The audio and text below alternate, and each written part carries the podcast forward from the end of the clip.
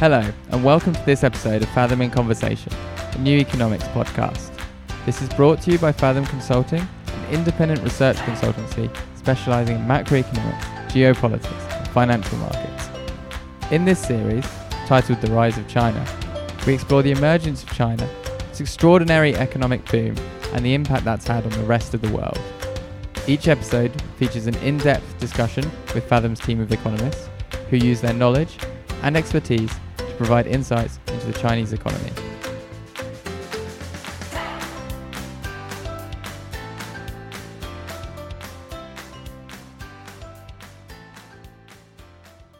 Episode 6 Digging Your Way Out of a Hole. Hello and welcome. Today I'm joined by Laura Eaton, one of Fathom's China specialists. Hi, Andrew. So far in this series, we've outlined how China's export and investment led growth strategy has enabled the People's Republic to emerge on the global stage. And in the last episode, we outlined the role that the country's rise has played in the build up to the global financial crisis of 2008 to 2009. But for a crisis that spread around the world, at first glance, the effects on Chinese growth appear relatively benign. So, Laura, how do we explain that? So, during the years before the global financial crisis, the growth in China's productive capacity kept pace with demand for its goods and services, but that was heavily reliant on the rest of the world rather than Chinese consumers themselves. So, then when the global market uh, slowed dramatically due to the global financial crisis, China decided to offset this by replacing it with investment. So, a stimulus package which amounted to 4 trillion yuan, which created investment as a share of GDP to be just shy of 50% in 2011, which is significantly above the world average in the previous three decades. And this investment boom that you describe, it left like massive amounts of excess capacity in some sectors, in particular housing and real estate.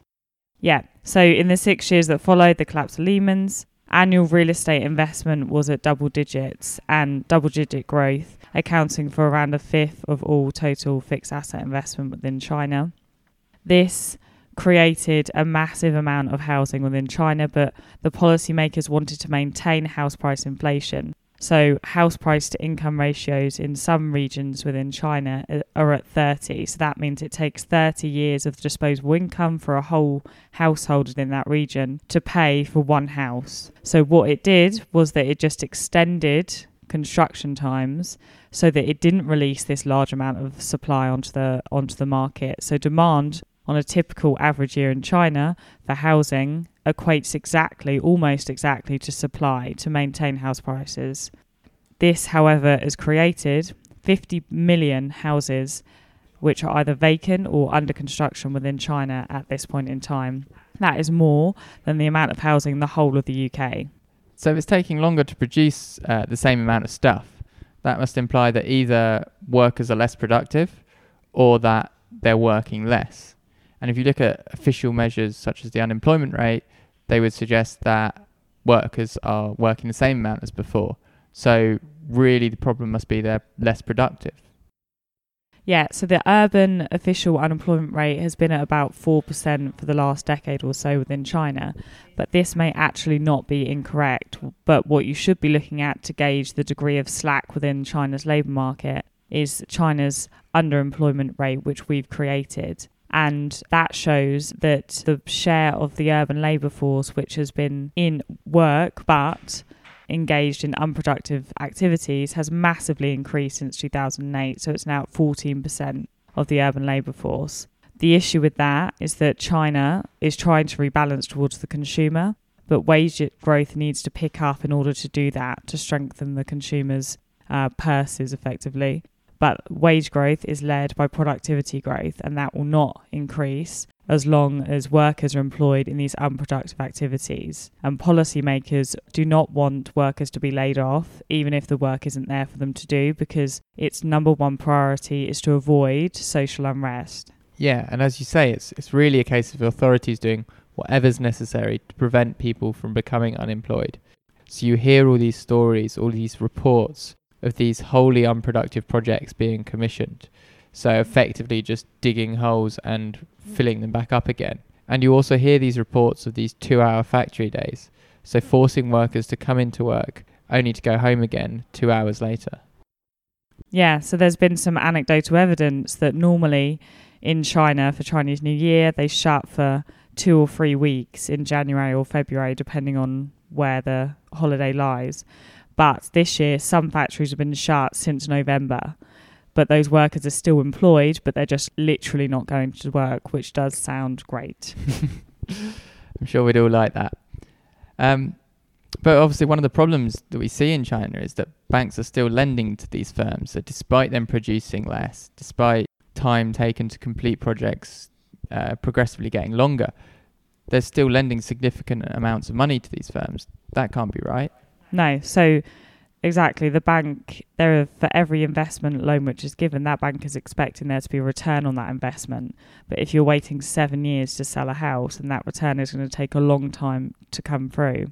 So, the official measure again would maybe not pick this up. It's the proportion of loans which are non-performing within China are around 7% according to official metrics, but ours is around 30%, which is higher than it was in Japan back in the 1990s.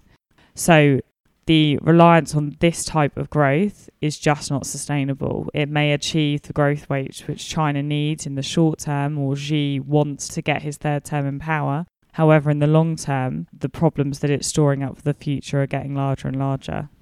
Yeah, so it does sound like there's increasing pressures on China's old growth model. But despite that, it's impossible to ignore that by hook or by crook, they've managed to keep growth on track through some pretty turbulent times. Yeah, true, but digging your way out of a hole can't go on forever. Exactly. And unless China can properly deal with the ticking time bomb of non performing loans, the probability of a banking crisis will remain high. Ultimately, if policymakers persist with the current strategy, they will only dig deeper into the hole they've created for themselves. And with that, we're brought to the end of our episode. This time, we've heard how China's growing productivity problem has led to policymakers burying their heads in the sand and effectively commissioning workers to dig holes only to fill them back up again. I'd like to thank Laura Eaton for joining me. Thanks, Andrew. Next time, we take stock of China's position within the global economy and ask whether the People's Republic can finally challenge US dominance of the global economic system. Till then, if you're interested in the topics covered in this episode, why not check out Laura's notes China is due a banking crisis and China's ticking NPL time bomb. To read any of the material referenced in this episode or any other, go to the podcast section of our website at fathom-consulting.com where you can find the show notes. And make sure you subscribe so you don't miss out on any future content. Thank you for listening to Fathom in Conversation. This podcast is brought to you by the team at Fathom Consulting, presented by me, Andrew Harris, and both edited and produced by Liara Gabai. Fathom is an independent consultancy specializing in global macroeconomics, geopolitics, and financial market research. Our economists also produce in depth research on China, and we have built a suite of analytical indicators specifically to monitor the Chinese economy. To find out more about our research and bespoke consultancy work, go to fathom-consulting.com. If you're interested in the data side of things, check out Fathom's chartbook on Refinitiv's DataStream and Eikon platform. This is our library of over 9,000 ready-made charts containing up-to-date global, macroeconomic and financial market data. Simply type CBook into your Eikon search bar to find out more. From all of us here at Fathom, thanks for listening to Fathom in Conversation.